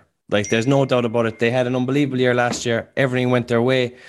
Um, this year they just could not get going. They looked flat. They they look they look listless and lifeless. And it's not an ability thing again. It's just it's just they they couldn't get going. And sometimes when you keep getting knocked and knocked and knocked, you think there's going to be a bounce, but sometimes just doesn't come. So they can go away. It's so early. It's June. They don't have to see each other for a couple of months. They can go away back to their clubs, find themselves in terms of football again. They don't have to worry about getting the cup and bringing it to this club and that club or going on this trip and that trip. Just concentrate on your club, get yourself back right, and then you're fresh to see each other again and go at it again next year. They're probably sick to the sight of each other. They must be because fellas are walking off the panel. Everything was going wrong for them. So it's just a case of parking that up. Yeah. And we'll go again next I, year. I, I wouldn't be worried about them next season, but I, I just think from the very first game when Cavan annihilated them in the McKenna Cup, you're just thinking, right, okay, senior players are injured. I get that. They're not playing the early rounds of the league. then you start getting players walking away from the panel. It's another another bit of a kick. I can't give me one performance where Tyrone were good all year. Um, Like Larney, Maybe. But it, Yeah. there was nothing to play for. like for getting anywhere near the levels they reached last year. No. Like, and, and, and I don't like signaling lads out, but yesterday's their biggest game of the season, and their player of the year is on the bench. He's dropped. yeah. Like that's that, that's nearly a symbol of how that season has gone for Tyrone. You look at their biggest play, like Matty Donnelly, Peter Harte, never really. Matty Donnelly's been injured for most of the year, and I get that. You- you- Older player, owes Tyrone nothing. But he had a massive influence in that All Ireland win last year. McGeary's player of the year, and he I think sent off a couple of times. He's dropped for the big games. McShane, they're trying to get a tune out of McShane all year. They didn't, they just they couldn't wait any longer. He doesn't start yesterday. Peter Harte to say Meyler picked picked up by Oak Burns yesterday. You look at all the big games Tyrone won last year, semi-final, final in particular. Meyler was outstanding. Game changer, literally a game winner. No influence again. Morgan missing his freeze. All of the things that went for Tyrone last year. Just none of it. They did not get one break this year. And I'm not saying that they won the All Ireland because they were lucky last year, but these are the things that happened for Tyrone last year that got them over the line in the big games. And uh, bar maybe McCurry being at his level, Michael McKernan as well. I thought yesterday's quite good, but but but outside that, like Conor McKenna gets a goal in the first minute. Yes, it doesn't really have an impact after that. In and out of the team all season, even in the National League. These are all the outstanding players for Tyrone winning the All Ireland last year. The hunger, the energy, the intent that they had in their play. I don't think at any stage over the last six months they've shown that at any level. And, I, and they'll know that themselves. Of course they do. Look at the results they've had. And I think Jay, I agree with James completely. It's just lads, take a few months after. Go Yeah. away, go on holiday, play with the club stuff. They'll come back refreshed next year and have that hunger and have that energy, and they'll be written off and they'll have be in their bonnet. And guys like McGeary and Meyler and these under 20 guys coming into the panel bring a fresh bit of energy into it and they regroup and they'll be a handful next season. But as All Ireland defences go, not at any stage, at any stage, did Tyrone get going over the last six months, and they can have no complaints, and they won't. They won't Yeah. have any complaints. I'd say they got their timing wrong. I'd say, you know, because of the shortened year, they thought they'd get going at some stage and it just crept up on them and they just couldn't. They just couldn't get it going. So- in, in, the, in defence, right, Jimmy, you have to enjoy winning the All Ireland. Yes. Yes. You know what I mean? And, and it's like, and particularly for Tyrone, who hadn't won it in so long, none of those guys had won All Ireland. You got to go and enjoy it. And I, I'll give an example. Dublin in 2011 were in the same situation where they won it All Ireland, having been 16 years without it. Exact same the following season. Totally flat, nearly beaten by Laois, nearly beaten by Wexford in the Leinster Championship. Go out and lose to Mayo in the All Ireland semi final, then being hammered at halftime. They kind of get it back together. But that season was like what Tyrone were having. It was just flat all year. You're thinking, it's going to come. We're going to get it going.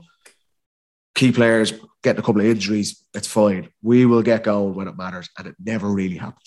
Mhm. And that can happen when a team is not used to having that success. You have to enjoy it because that's winning All Ireland for those guys was massive and for the county.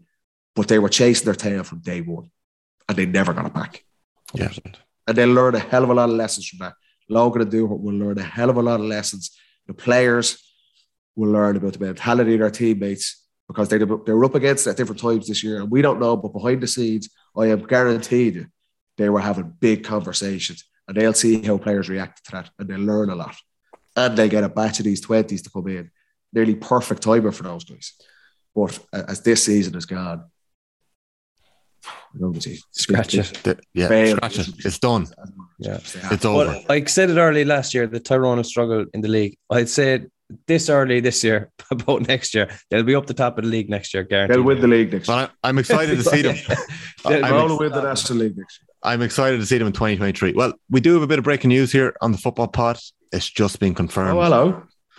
Another team who crashed out this week, Meath were beaten by Clare. And Andy McEntee has just confirmed in a statement to the Meath County Board that he will not be seeking reappointment for a third term. So the Meath County Board have commenced their search for the new manager. So McEntee came into Meath as an All Ireland club winner with Ballyboden. He had brought a Yep. Meath minor team to an All Ireland final in 2012. They were beaten by a very talented Dublin side in that final.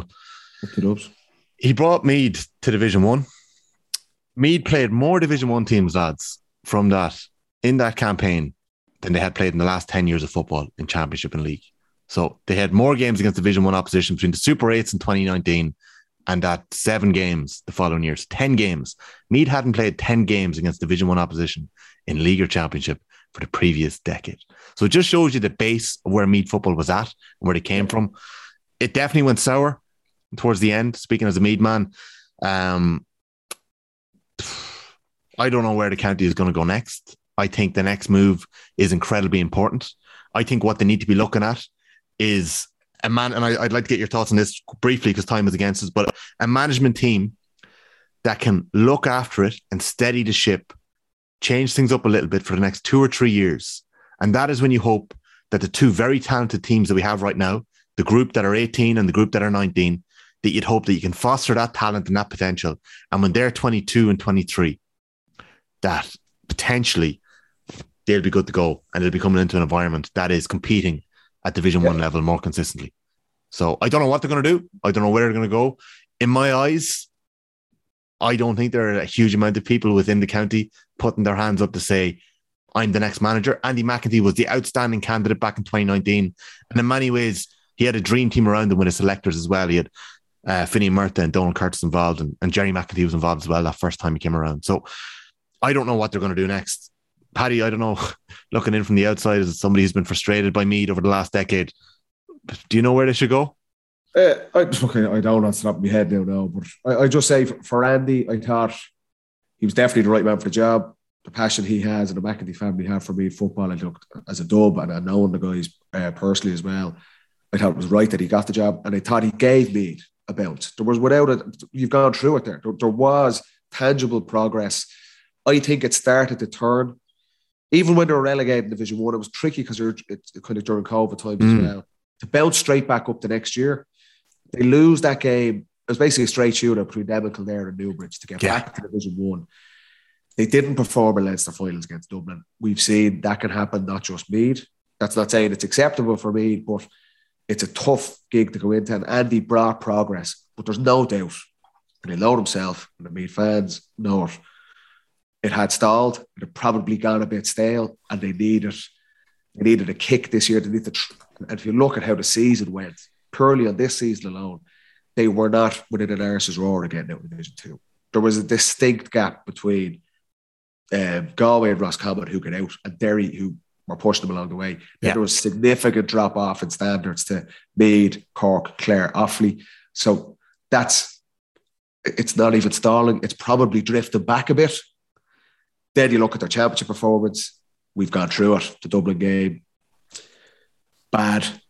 Okay, Mm-hmm. that's that's not progress there either. And I didn't fancy them against Clare last weekend. I, I just think the way the season has gone, just the atmosphere around the camp. We're talking about it with Tyrone as all Ireland champions. You can get into a rut in, in a campaign and in a season where it's just it's gone flat. Yeah. And you're, you're out of ideas. Andy's been there a long time.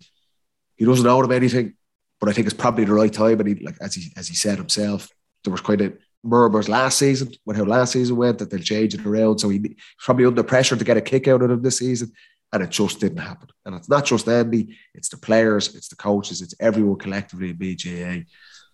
Um, sad to see him go, obviously, but it is. A, you're right; it's a massive appointment for me. You look, and I'll say, you look at how quickly things can turn around.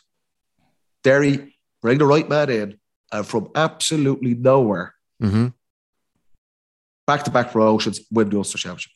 Enda McGinley goes into Antrim. No, he stepped away now, back to back promotions.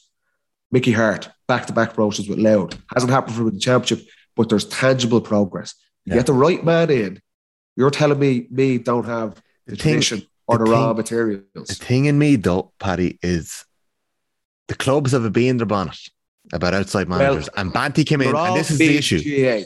I don't care about their bonnet. If BJ wants to be successful, you pull in the same direction. Look at what Offaly are doing. Look at what Rory Gallagher, Christian McKeag, all these guys in Derry said.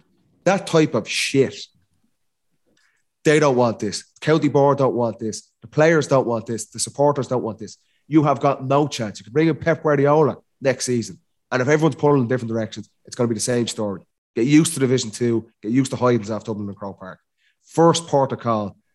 Everyone is for the benefit of me, GA. Clubs, supporters, sponsors, players. Because I don't care who you are. You can be the world's greatest coach and you go in there. If that's not in place, forget about it. Templates are there and it can turn around quickly. But if there's people going the other directions, no, no one will want the job. That would be my advice because that annoys me when there's self sabotage within the county. Like, are we not here to see me, GA, progress and be back to the Boylan days and that type of thing?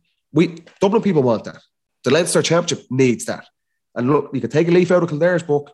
The bounce they've got, like I don't think they're going to get through at the weekend, but bring in four of their greatest legends, and all of a sudden the supporters are behind you, the sponsors are behind you, and I tell you, if you're a young player in there, you're behind the team as well. So it is a big appointment. It's massive. And you got to be pulling in the same direction from the start. Yeah, that, that's. I think that's a very powerful message, and I might. Be sharing. I might be sharing that. Like, but that is the thing I was getting to is that Banty came in before, and that was the first I think outside manager in Meath football, and I have a feeling that Meath need an outside manager this time around. I feel like we need one and get the next young management ticket ready for three years' time. Personally, I don't feel like that is in the county right now at the minute. It's not like the Kerry job that went up the last day and there was three or four different tickets coming out of the woodwork. It'll be interesting to see. It'll be very interesting to see. Geraghty, Tommy Dowd, and Moyles. Stick Ollie Murphy. Stick Ollie Murphy in there. Ollie too. Murphy. There's your five lads.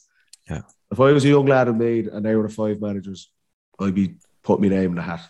Yeah. Like, But I mean, even when, when you say outside manager, that almost blackballs you, but it should be who's the best candidate, whether they're True. from where, no matter where they're from. True. Because there is going to be someone, some name that's going to pop up and it's just going to put a bit of excitement back into the county.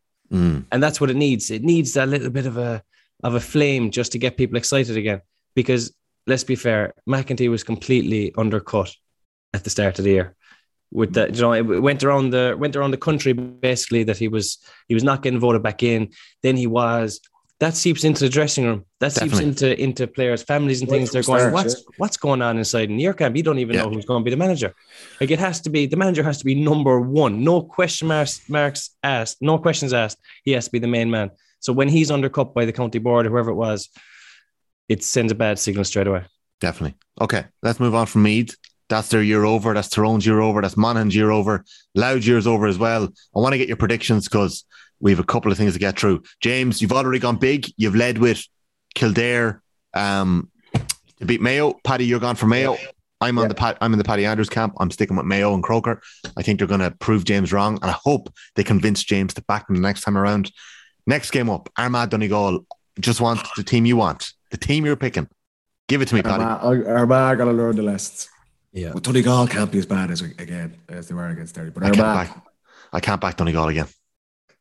yeah, we've been burned too many times, man. Yeah, me and you in the last in the podcast. I think we've backed Donegal anytime they've gone up, Paddy. I So I, beat Derry. yeah, so did I, and I had backed Derry to beat Tyrone. So I'm sticking with Armagh this time, James. It's in your ball Armagh court. for. Yeah. I think Okay, uh, we're going to curse them, but I think that Donegal are better on paper than they are on the field at the moment, which is never, which is They're never always like that. Yeah. Yeah. So I I think Armagh will get the hang of the kickouts. They'll kick the ball more. They have scoring threat. I fancy Armagh. Okay. Just to give a mention as well, Paddy Andrews got every single one of his predictions right last week, apart from one. Back, baby. Apart from one. Apart from one. apart from one, you called Tyrone to beat Armagh. Did I? No. Yeah, you did. And James, That on Monday. I don't remember that podcast on Monday, lads. James O'Donoghue, you got every single one of your pod, uh, your predictions right, apart from one. You called for Monaghan to beat Mayo.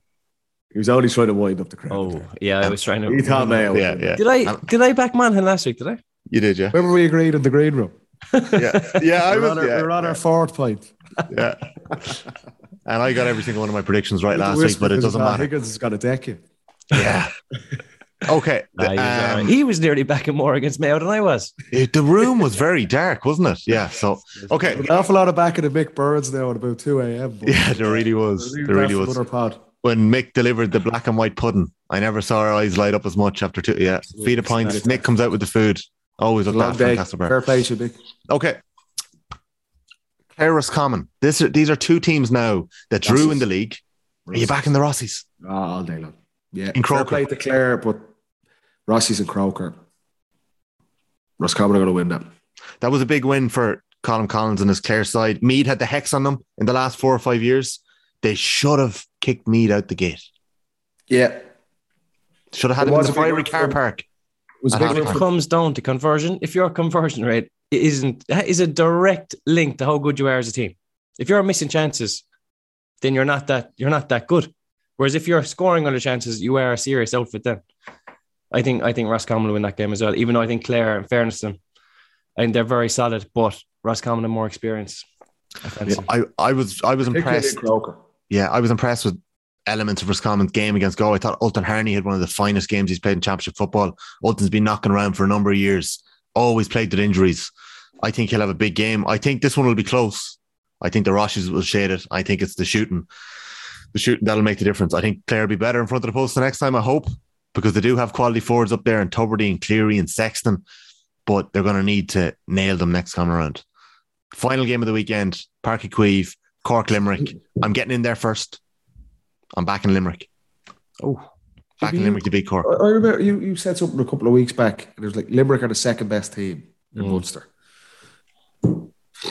It's a tight one. This the first, it shouldn't be fucking Páirc Uí Chaoimh. Like, like play that one in Ennis on a Saturday night, full house. Absolutely. It's a lot more even. I think like it's an advantage to Cork having it there. Cork weren't great against Louth, but they're probably comfortable. I, I think Louth will probably regret not having a little. I know they've played defensively and that's worked for them this season. Or Mickey Harte doesn't like when they say defensively, but they've got bodies back. I think if they, they played a bit more on the front foot, they could have hurt Cork a bit more. Um, I think Cork will probably nick this one, lads. I think this is probably, I think for the, the, the success story of Limerick this season, this would be a massive win for them. To, would. to get over the line to beat Cork and get into the next phase. It'd be But huge. I, I don't. I did think Cork. Did Louth beat Limerick in that in the league? Yeah, They did. They met them in the league final. final of Limerick had a Limerick had an injury or two going into like a Brian Donovan was missing one or two others, but Louth Louth bet them. Yeah, I just get the sense of Limerick's season kind of. It was always a hiding to nothing against Kerry in the Munster foil, but it can peter out a bit after that. okay. The fact that it's in Páirc Uí Chaoimh, Cork getting a good win, backing up there. Let's say backing up, but they, they showed a bit of fight against. They did. Kerry. They did. It's kinda- I'm sure they don't think that, that sounds really patronising in a way, but there was a bit, there were some positives to take from that. They've got their injured players back. They win against Louth. Powder's injured again, though, is he? Did he get he got a knock? Came off, but is he? I don't think it was that I, bad, was I it? don't know. A quick Hopefully not. turnaround in a week if he's got a Yeah. knock. Well, I, I think Cork will probably nick that one. That's a tight one. Okay. That, That is a I- very tight one. James, where are you going? I I'd love to see what Limerick have been doing since losing to Kerry. do You know, have they just packed it? Do You know, they had a great year. They're promoted. They got to a Munster final first time in a long time. Was that enough for them? Mm-hmm. Um, I think if they knew they were going to draw Cork after the Munster final, they'd have Been good bounced to go. again straight away. like, yeah, like it's yeah. a good draw for Limerick. it's a good draw for yeah, it's good, a good draw, for them. Limerick. Yeah, I, th- I think Cork. Will, I think Cork would be have the momentum. Do you know? Okay. They didn't get the the downer against Kerry that they could have got. They've won since, so I'm going to go Cork at home. Okay. Cork at home. There you have it. There are predictions for next week. Who would We you can- go for? I went for Limerick. I went for Limerick straight away. I think Limerick Right off beat the them. bat, like, yeah. Yeah. Put a lunge. I've seen Limerick a few times. I think uh, I think they're going to get the better of them in Croker or in Páirc Uí Chaoimh against Cork. Okay, a couple of quick fire questions from the football listeners, and then we're done. We're finished for this week. First one for you, Baby. Paddy. First one for you. Oh, hello. Your buddy Paul Mannion. Yeah. He's gone to Boston for the summer. Hands is. I do that. Have, are you, you- have you been chatting to him? Is he? Is I he was in chatting to him a while back, yeah. playing Uh, with Donegal Boston? I was chatting about a month ago. He was telling me, yeah. Uh, He's excited, is he? he's very excited, yeah. He's over for a couple of months. Is he working in construction or is he behind the bar? I don't know. He'll, he'll do Is he, is, has he landed over there? Yeah, he's yeah, over there. yeah. now. He's That's over all right, because week, yeah. They're turning him around. They're turning some amount of fellas away at the airport. Are? Yeah, no, no, Yeah. he's in Wow. there. He's in and he's done. He will be some handful for some poor lad on a Sunday in that championship. Mhm. Um, How's the knee?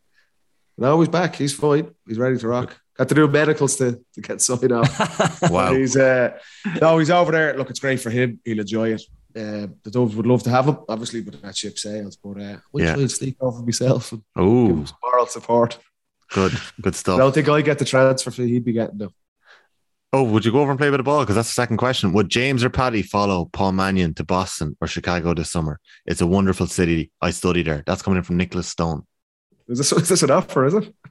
Don't know. Put a number on I- the table. James is too much of a club man, I think. Yeah, me. James No, is I too. would. I never got to go. I was Oh, supposed do you to go yeah. once. Neither Yeah, of us yeah. couldn't go. So I, I definitely not this year, but I think about it. All right, maybe next year. Cool. Paddy? Our life gets in the way when you're a bit older now, doesn't it? Does I suppose. Ah, but- I'm still only 29 now. I could work remotely from Boston. You absolutely could. You Yeah, absolutely time could. difference. Yeah, Yeah. yeah. You see, the work by you. scenario is like some fellas go over there for the summer and they're working like dogs. Like Mm. I wouldn't. That wouldn't be me. no, that would like I, No. some of those, and then going Two training. days on, five Traveling. days off will be my motto there. Work-life balance is very Plenty. important. Work life football balance. Very important. Yeah. Balance, yeah. Well, I do. I agree with Paddy. I feel sorry for whatever defender comes up against Paul yeah, Mannion. that's got to be dive Is it 13 But, uh, side in Boston or 15? Yeah, well, yeah, I think so. Yeah, I got a lot of Dustins in Canton, GA grounds in Boston in 2012. I was 19. I was playing in centre back Lucky. and cornerback. I was in trouble. Yeah, I was. In Any trouble. offers there for my friends in Chicago, Boston? Okay, Tweet. okay. Get back to Paddy. His DMs are open. The second one for Paddy. Eoghan O'Donnell called into Yeah. the Dublin senior football squad from the hurlers. A, what position will he play? And B, most important, most pertinently, will Eoghan O'Donnell's addition to the panel anger some of the current reserves? No, I don't, I don't. I don't think so. I was surprised to see it. It's a unique situation. Obviously, with the hurlers going out, like athletically, he's spot on. His Mm. size, his aggression, his speed. But lads, like, he's never played at that level. To come in in the middle of the championship, I think it's.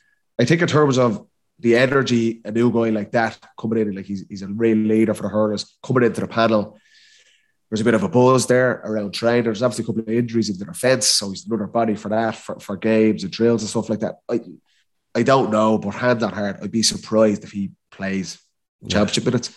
Like that's a massive ask for a player. Like never played a minute at any level senior football for Dublin. Yeah. To come in, uh, we're at the All Ireland series. I think it's it's a good thing for the squad to have him in, but I'd be I'd be surprised if he sees any action. It's an interesting. He's not going to be better than Rock, Costello, or Con. So like he might play in the backs. is he? I thought he was It's- full it's- forward. Well, he's full Uh, forward in football, club football with, uh, Yeah. is he, what club is he in? Whitehall, but Whitehall. uh, Costello's club. they obviously have the reasons. Yeah. brought him in. It's an extra body. His, Yes. his attitude, his personality will be positive around, around the place. But I think it'd be a massive ask for him to play minutes in the championship. Yeah. If Okay. this was the start of the season, he goes through a whole of World Cup and National League. Yeah. He's never played any of those games. To go in, like Dublin's next to opponents could be could be Mayo. Donegal or could be Armagh, Rian O'Neill or something. Like it's the step up is is too vast in that space of time. Yeah. In my Okay. opinion. Um, Yeah, I think they're be playing the long game. but it's It's an interesting one. Yeah. They're no. taking him now. They're- I think they're taking him now, so he Would won't go back with the hurlers next year. could be. It's an interesting one. Yeah, it's one to keep an eye on. Um, a good few questions in, and we've already covered it, so we won't get back into it. But Nigel wants to know what your thoughts are on the bizarre call to bring Roscommon, Clare, and Mayo all the way to Croker on a Saturday afternoon. I'm with you, Nigel. I'm backing you up, baby. Pat Good Mack wants to know why bring Mayo supporters to Croke Park. Paddy has your back. He agrees. Ronan Hurricane, the Tailteann Cup and backdoor games have already been very, very competitive. Does that mean that the Tailteann Cup is already successful? Are we giving it the thumbs up? Yeah. Yeah, and it's only going to get better. Great stuff. I can see on that, and I know we'll touch on it next week. I'm looking at a, a Cavan Westmeath final. Ooh, I feel off. It'd be great to see Offaly in it, but like that will be. It's massive for all the county. You look at what happened in Carrick-on-Shannon the other day. You look at those teams going to Croker in two weeks' time. There'll be. I'll tell you, there'll be more crowd at the Tailteann Cup semi-finals in two weeks' time than there will be in the All Ireland qualifiers this Saturday. Yeah, I think that's a huge moment for those counties to see what kind of a backing they have. Because obviously, we all want to see them play in front of crowds. The crowd has to come out now and support the players. Like, They'll be on Mhm. telly, go and be on follow. RT, look it up, and go to those games. Go Cavan to it. crowd- Has to crowd are going to be there. But for Sligo back in Croker, Yes. massive. Offaly and Westmeath are usually in Croker playing the Dubs in a Leinster quarter final, and they're not Pack it that. Offaly will bring a crowd, definitely. Yeah. Yes. Dignan will have him. He'll have buses into states to bring fellas to that Yeah, game. we'll be, we'll be Won't get tickets previewing. for that game. Get us tickets for that. I you're work right. those games. I'd You rather will. be those The, two the than two of you should be working those games. we will be talking about the two Tailteann Cup semi-finals next weekend. We will be reviewing the four qualifiers we have this weekend, and by next Monday, when the podcast comes out, we should have the All Ireland quarter-final draw in the football. So, Yes. Paddy and James, pleasure to be back on with you again. Thank you very much for joining us on the Football Pod once more. Thanks, us. Thank you to everyone who listens in. As always, we really appreciate your support. We will see you on the road again soon. Oh, Paddy and enjoy the James, rest of the bank holiday, lads. enjoy the week. Talk soon. See you later. Bye-bye.